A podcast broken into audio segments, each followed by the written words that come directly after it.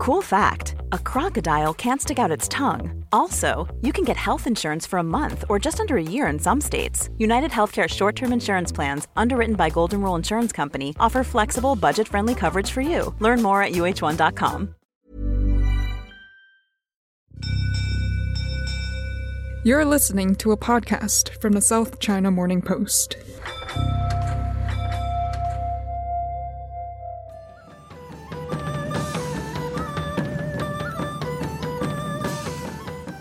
It's about this time of the year the firecrackers come out. And here in Hong Kong and in Chinatowns across the world, you're more than likely to come across dragons and lions in the streets, accompanied by drummers.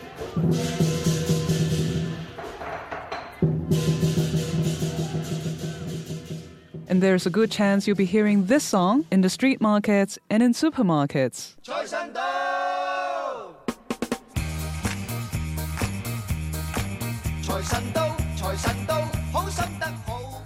That's Hong Kong musician Sam Hui singing Choi San Do, which means the god of fortune has arrived. It's become an evergreen song around the Lunar New Year holiday in Hong Kong and for the global Cantonese diaspora as well. It's like when Mariah Carey's All I Want for Christmas Is You starts playing in the shops, TV commercials, the radio, everywhere. When you hear it, you know it's that time of the year. If you speak Cantonese, it's Gong Hei Fa Choi. If you speak Mandarin, it's Gong Xi Fa Cai. They both mean wishing you prosperity and happiness. And with that, welcome to our Lunar New Year special of Inside China. I'm Holly Chik, speaking to you on the eve of the Lunar New Year holiday from our studio here at the South China Morning Post. And given we're here in Hong Kong, we're going to talk mostly about the traditions in the Cantonese speaking part of southern China. With me today is my colleague from the Culture Desk, Lisa Cam. Hiya, Holly. How you doing? Great. Lisa, it's a time of the year when people who aren't Chinese get very interested in their Chinese zodiac sign. So let's start with the basics. We're about to begin the year of the rabbit. So what year do you need to be born to be a rabbit person? Well, unlike the conventional zodiac, the Chinese zodiac is actually per year. So it's actually a 12 year cycle. It actually relates to the time Jupiter orbits around the Earth. So it's easier if you count back. So I think the last year of the rabbit would have been 2011. So every 12 years before that would be 1999, 1987.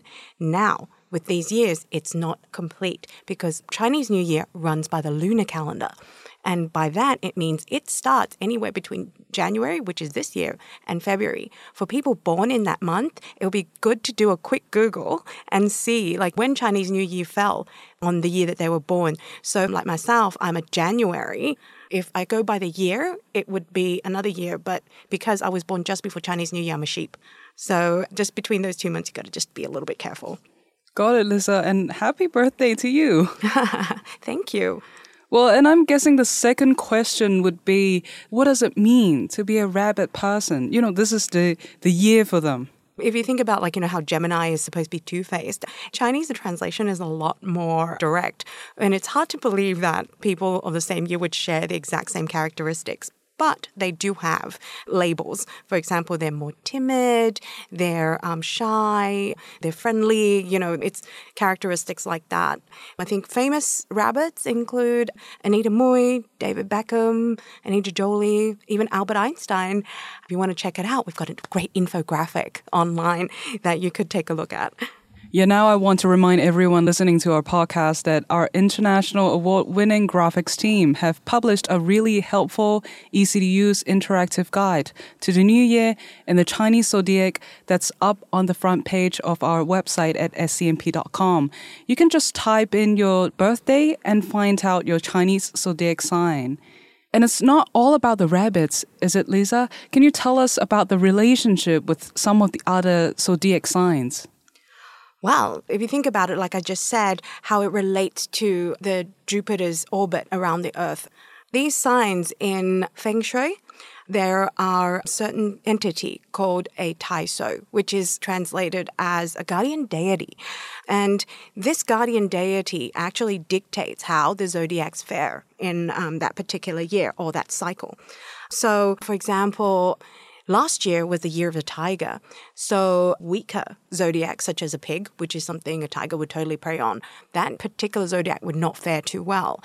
Whereas this year in the rabbit, now you could also check out the great video that the video team has come up with that I helped produced on the predictions of this year. We got a very great Feng Shui sifu called Tom Ha, and um, she gave very practical tips on how each zodiac would fare.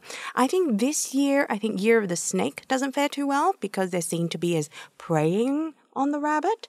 And it's also the position on the zodiac wheel they are. So if you are a rabbit in a rabbit year, that usually means you're not going to do too well because, like, I've asked a feng shui master before and they said there's some kind of element of jealousy.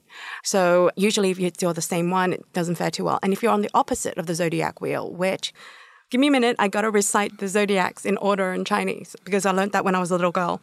鼠牛虎兔龙蛇马羊猴 so monkey actually is exactly directly across the, from the zodiac wheel.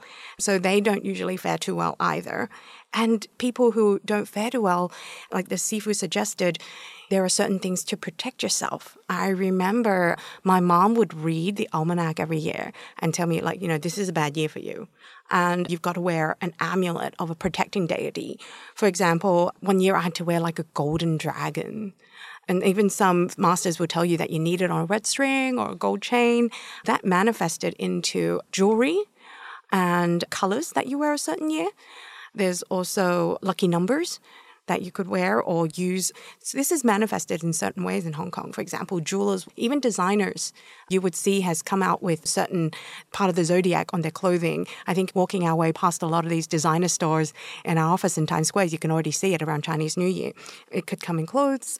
There is also in Hong Kong, numerology is so much part of your daily lives and that year as well. So the numbering of number plates on cars is also how it's how much it's auctioned is affected by that. Of course, like you know, I think someone who is a serious who would bid for um, a number plate would actually consult a feng shui master and their personal one, and not just follow that year. But um, numerology does play a huge part in how to defend your luck and all that. As in colors, I don't know if anyone's walked past any lingerie shop in Hong Kong recently, but you will definitely see a lot of red underwear, even for men or women, because in old school ways, um, to protect yourself from offending the deity, you're supposed to wear red just to like, you know, boost your luck as the year passes through. So on the strike of midnight that night, you are supposed to wear like red underwear to protect yourself and boost your luck for that. And um, what else? Well, going to the temple after Chinese New Year. If you go past Man Mo Temple or Wong Tai Sin around Chinese New Year, it is to help people boost or change their luck for the coming years. It's become such an institution. It is organized. They also have to you know, regulate the incense that they put in because it smokes and it affects the workers there. So they're allowed to put those out as soon as you put it in because it just gets jammed. Um, another thing that I haven't followed that I know of is that also a lot of people around Chinese New Year to show that they are very devout to the Buddha or the Taoist god or like Guan Yin or Guandi is that they have to go to the temple and be the first person to put the incense in. We have a lot of pictures of that. I remember on SCMP that people just standing there, like, you know, and incense running in their eyes, and they just have to be the first person to strike of midnight to put that first incense in because that shows how you devout you are. And that also translates to helping with your luck in the following year. Lisa, can you tell us more about how the Lunar New Year festival actually affects consuming habits this time of the year? Well, first of all, everybody has to get their hair cut before Chinese New Year because you want to present yourself in the best possible way. You don't want to be bedraggled or anything like that. But I think, like, you know, if you trace it back to ancient customs, like using scissors, the hairdresser and the person themselves, it's actually dangerous, right? Like, you know, scissors weren't as sharp as they were. There's not as much precision, and you don't want to be cutting your hair around Chinese New Year and you lopped a bit off your ear and cause a lot of drama, I suppose. I mean, apart from that, buying chickens at the wet market, oh my God, because having chicken is a must have item in a Chinese meal. And when you go to the market to get the live chickens, okay, as a foodie, and food reporter, it does taste better. But the nice old lady that you usually let go first in the elevator, or the nice old man that opens the door for you, he will elbow you out of the way with no fear and no regret, no apology whatsoever, because everybody's got to get their fresh chicken.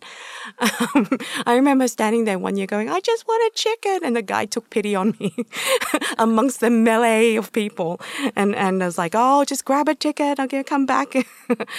um, and then there's also also flowers, the flower market, because, you know, you're supposed to have a spring of fresh air in your house, you know, signs of life. So to populate your house around um, Chinese New Year flowers is a given.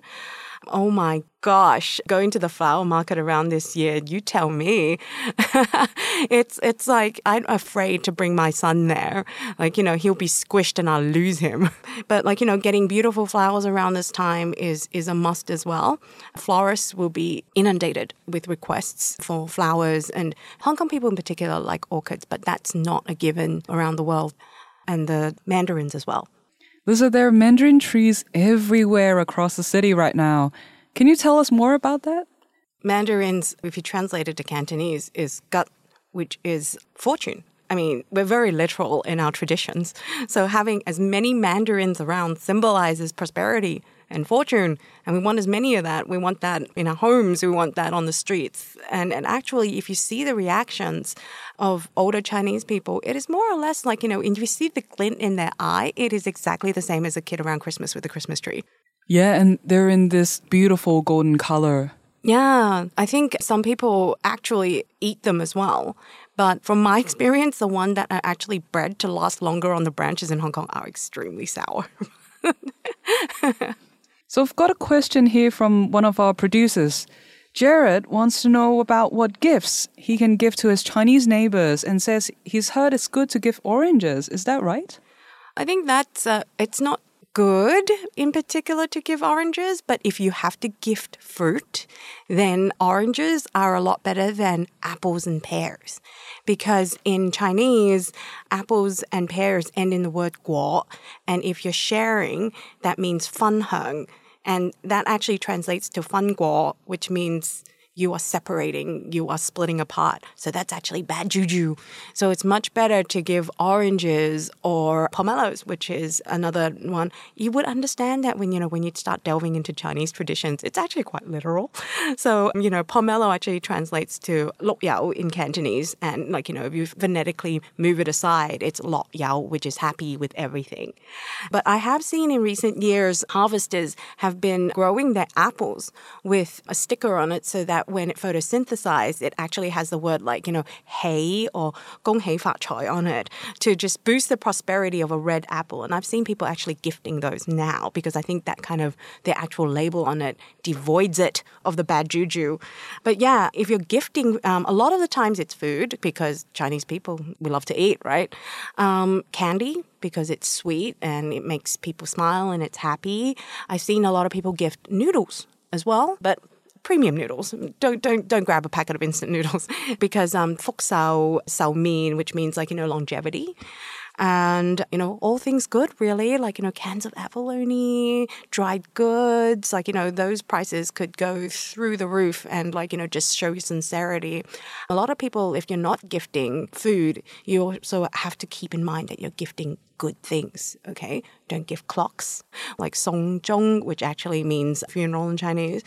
Don't gift mirrors which actually tells people to reflect on themselves which is kind of too judgy. That's a few that comes to mind. But like, you know, just remember you have to gift good things. So all the way up to um, like, you know, jewelry or whatever. But like, you know, don't take the shabby route. And there's another tradition with complicated rules, the red envelopes, Lai See. How does that work? All right. Now, the thing to remember is that this has evolved quite differently in different parts of China and Asia. Well, let me just jump in here to clarify. Lai See actually means money. Yes, it does. I mean, we're very practical people.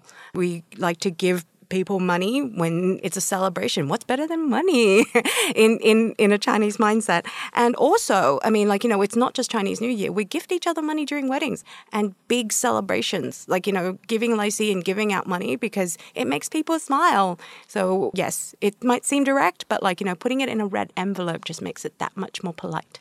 So, can you tell us some of the rules of giving Lai See? Can I give Lai See? Well, First of all, it is seen that people are married are supposed to give everyone lai see, unless it's their elders or like their mom, their grandmothers, or their uncles and aunts.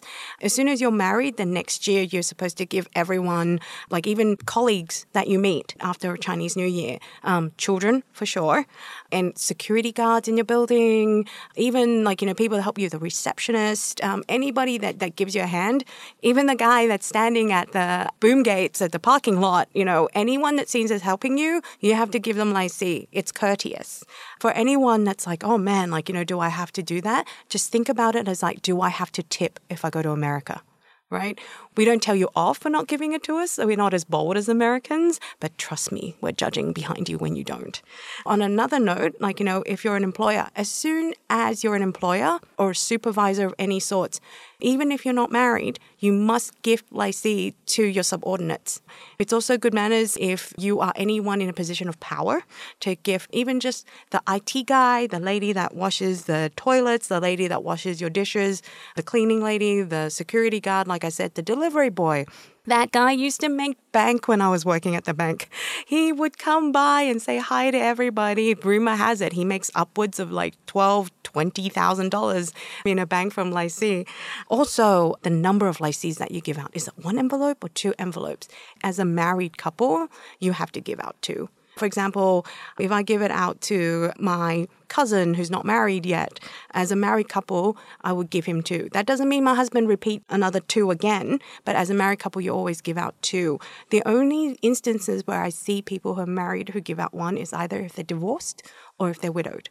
So it's actually, if you are still a married couple, then it's actually unlucky for you to give out just one. However, when you are in a office environment and representing yourself, and not in a social context, it is also okay to give out one lai see.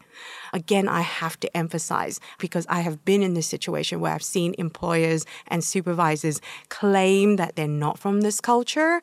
Um, and it's like, you know, oh, or I'm not married, I don't give out lai see. It doesn't matter. As soon as you're in a position of power, tip the bellboy.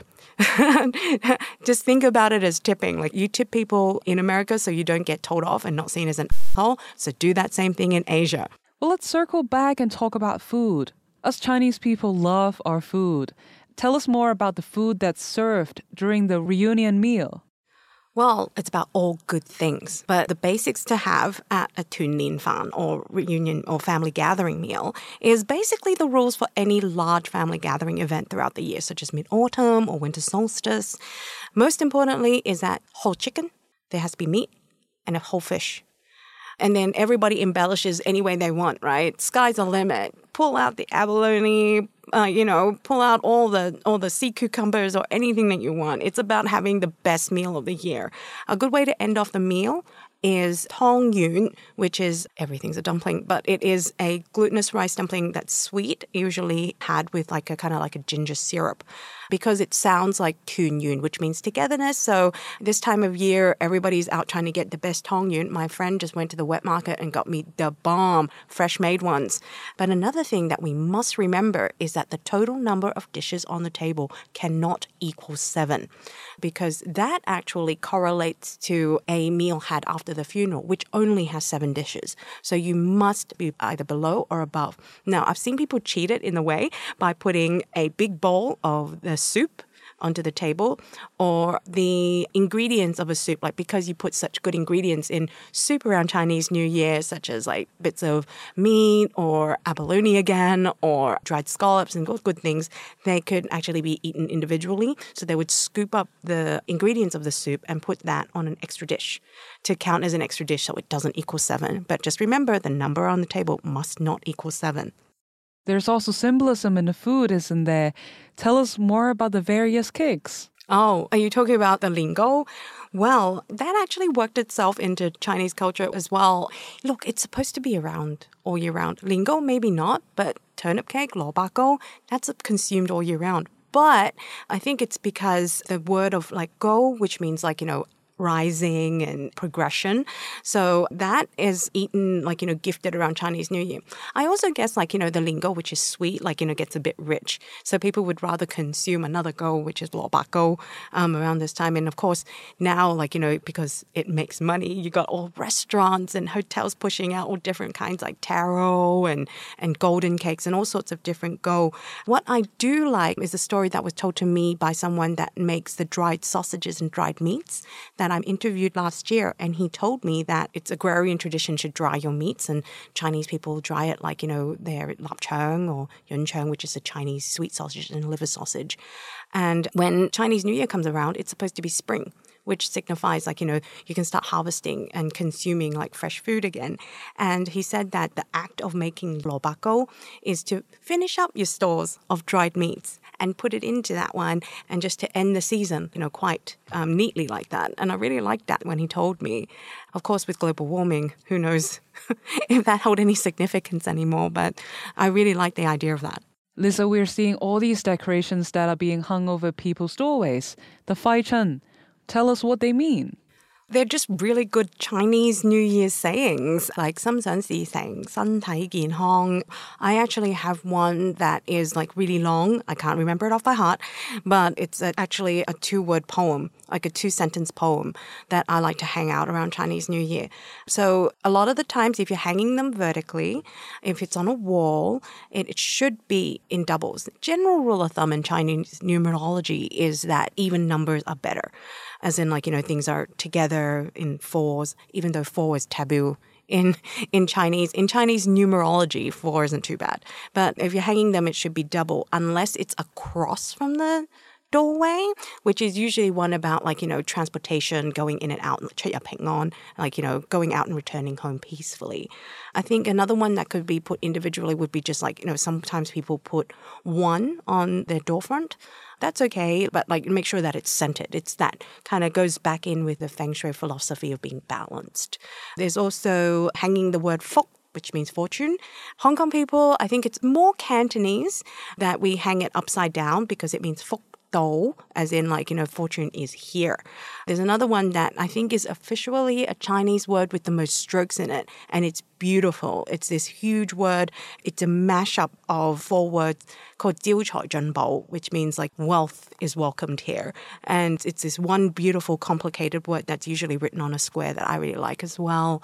If we're talking about good sayings, going back to Lai Si, it's good for um, young people around this time of year to have one or two of these um, in their pockets to say, if your Chinese isn't that good and there's just two of them that you got to remember, that would be Sam Sang Si sang." mansi sengi, which is like, you know, whatever your heart wishes, you would get and everything would exceed expectations. That applies to basically everyone. If you got better Cantonese and you want to say to someone older, it would be like, you know, santai kin hong, fuk yu dong hoi, and things like that, which means like, you know, good health and longevity. Children, not much going on in their lives but school and their health. So hot yu jumbo, fai go dai, which means growing up healthy and doing well in school you know, just always have it in your pocket. The first two, some sense is which works for employers, old, young, and everything. it's good to have those in your pocket when you're expecting lai see from someone. Well, the Western New Year is just one night, one big party, and then there's this midnight countdown, and it's over. But the Lunar New Year goes longer, much longer. And in Australia right now, they're having a conversation about whether to declare Lunar New Year a public holiday for one day. But it's not just one day, is it? Can you tell us how long it actually goes for? Even in Hong Kong, we only have the first three days off, whereas in mainland China, they actually adjust the work calendar so that people will have a maximum amount of time off. It is the biggest holiday in Chinese culture or Asian culture. Officially, it actually goes for 14 days and ends on a day called Yun Xiu, which is actually Chinese Valentine's Day. But to cycle back, the first day of Chinese New Year is really reserved for close family, like your grandmother, your immediate cousins, your first cousins. And then you spread out to go visit other people. You know, then it comes to like you know your your favorite aunt, and then um, probably your colleagues or your boss. Those are usually covered within the first few days. Then it comes to the seventh day, which is Yat, which means everyone's birthday. That is actually a day that you're supposed to open your lai see packets. You're not supposed to open them before that, but I think that's been a bit skirted by now. um, and then um, officially, like, you know, a lot of places you would see that are tradespeople that work a year round, they would actually take it off until like, you know, the ninth or the 10th day. Hairdressers as well. Hairdressers usually, because they have had such a rush for haircuts before, they would use the Chinese New Year time because everyone's had their haircuts to take their holiday. So a lot of them don't come back until the 9th or the 10th day either. Officially, it ends again, as I said, on the 14th day on Yun Xiu, which I love. It's such a romantic thought and um, token. So back in feudal China, girls from respectable families really don't leave the house. Like they're, they're not supposed to be seen. You know, they're the precious daughter of the manor. And on the 14th day is Yun Xiu, which is actually Riddle Day and they would write riddles on lanterns and hang them up in the town center at night. And this is when the girls get to come out with their chaperones to prove that they're smart, that they can guess these riddles. Because uh, actually, a lot of them are quite hard. Like, you know, they would refer to ancient Chinese texts or very specific parts of culture to prove that you're well read. So, this is a time when the smart boys would come out and, you know, get to check out their neighborhood girls and try to guess a riddle together, like, you know, and smart smart banter goes along, kind of like a debutante's ball if you think about it. But like, you know, in Western culture, after the debutante balls and the girl is out, she attends a lot of parties. But it's that one night in the Chinese calendar that you get to check out your, your neighborhood girls. Well, of course, with the borders reopening and the dropping of social distancing measures, it's going to be a special Lunar New Year this year for us in Hong Kong, as well as everyone in mainland China. Of course, we'll find all your stories and stories from the culture team about the Lunar New Year on scmp.com. 恭喜发财！心想事成，万事胜意. Great to talk to everybody. I hope to talk to again, everyone again soon. That's all for this episode. And that's all for this year of the tiger. The year of the rabbit is almost here. Hundreds of millions of people across mainland China are headed home to see their families in the annual mass migration known as Yun. And everywhere around the world, Chinese people will be sitting down for the reunion dinner and wishing each other good fortune for the year ahead. And we wish that to you too. Don't forget, our awesome interactive Lunar New Year guide will help you find out your Chinese zodiac animal and your guide to the different celebrations and traditions over the next 14 days. And catch up with Lisa's New Year video guide on YouTube. Just search for SCMP. I'm Holly Chik, wishing you and everyone around you San Tai Kin 身体健康,身体健康. That means good health in English. And I'll leave you with a more modern Lunar New Year song.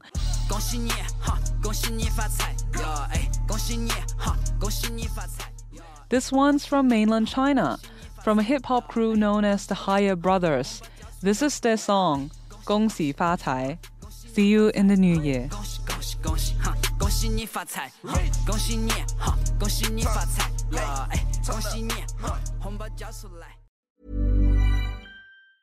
Tired of ads barging into your favorite news podcasts? Good news. Ad-free listening is available on Amazon Music for all the music plus top podcasts included with your Prime membership. Stay up to date on everything newsworthy by downloading the Amazon Music app for free or go to amazon.com slash news ad free. That's amazon.com slash news ad free to catch up on the latest episodes without the ads.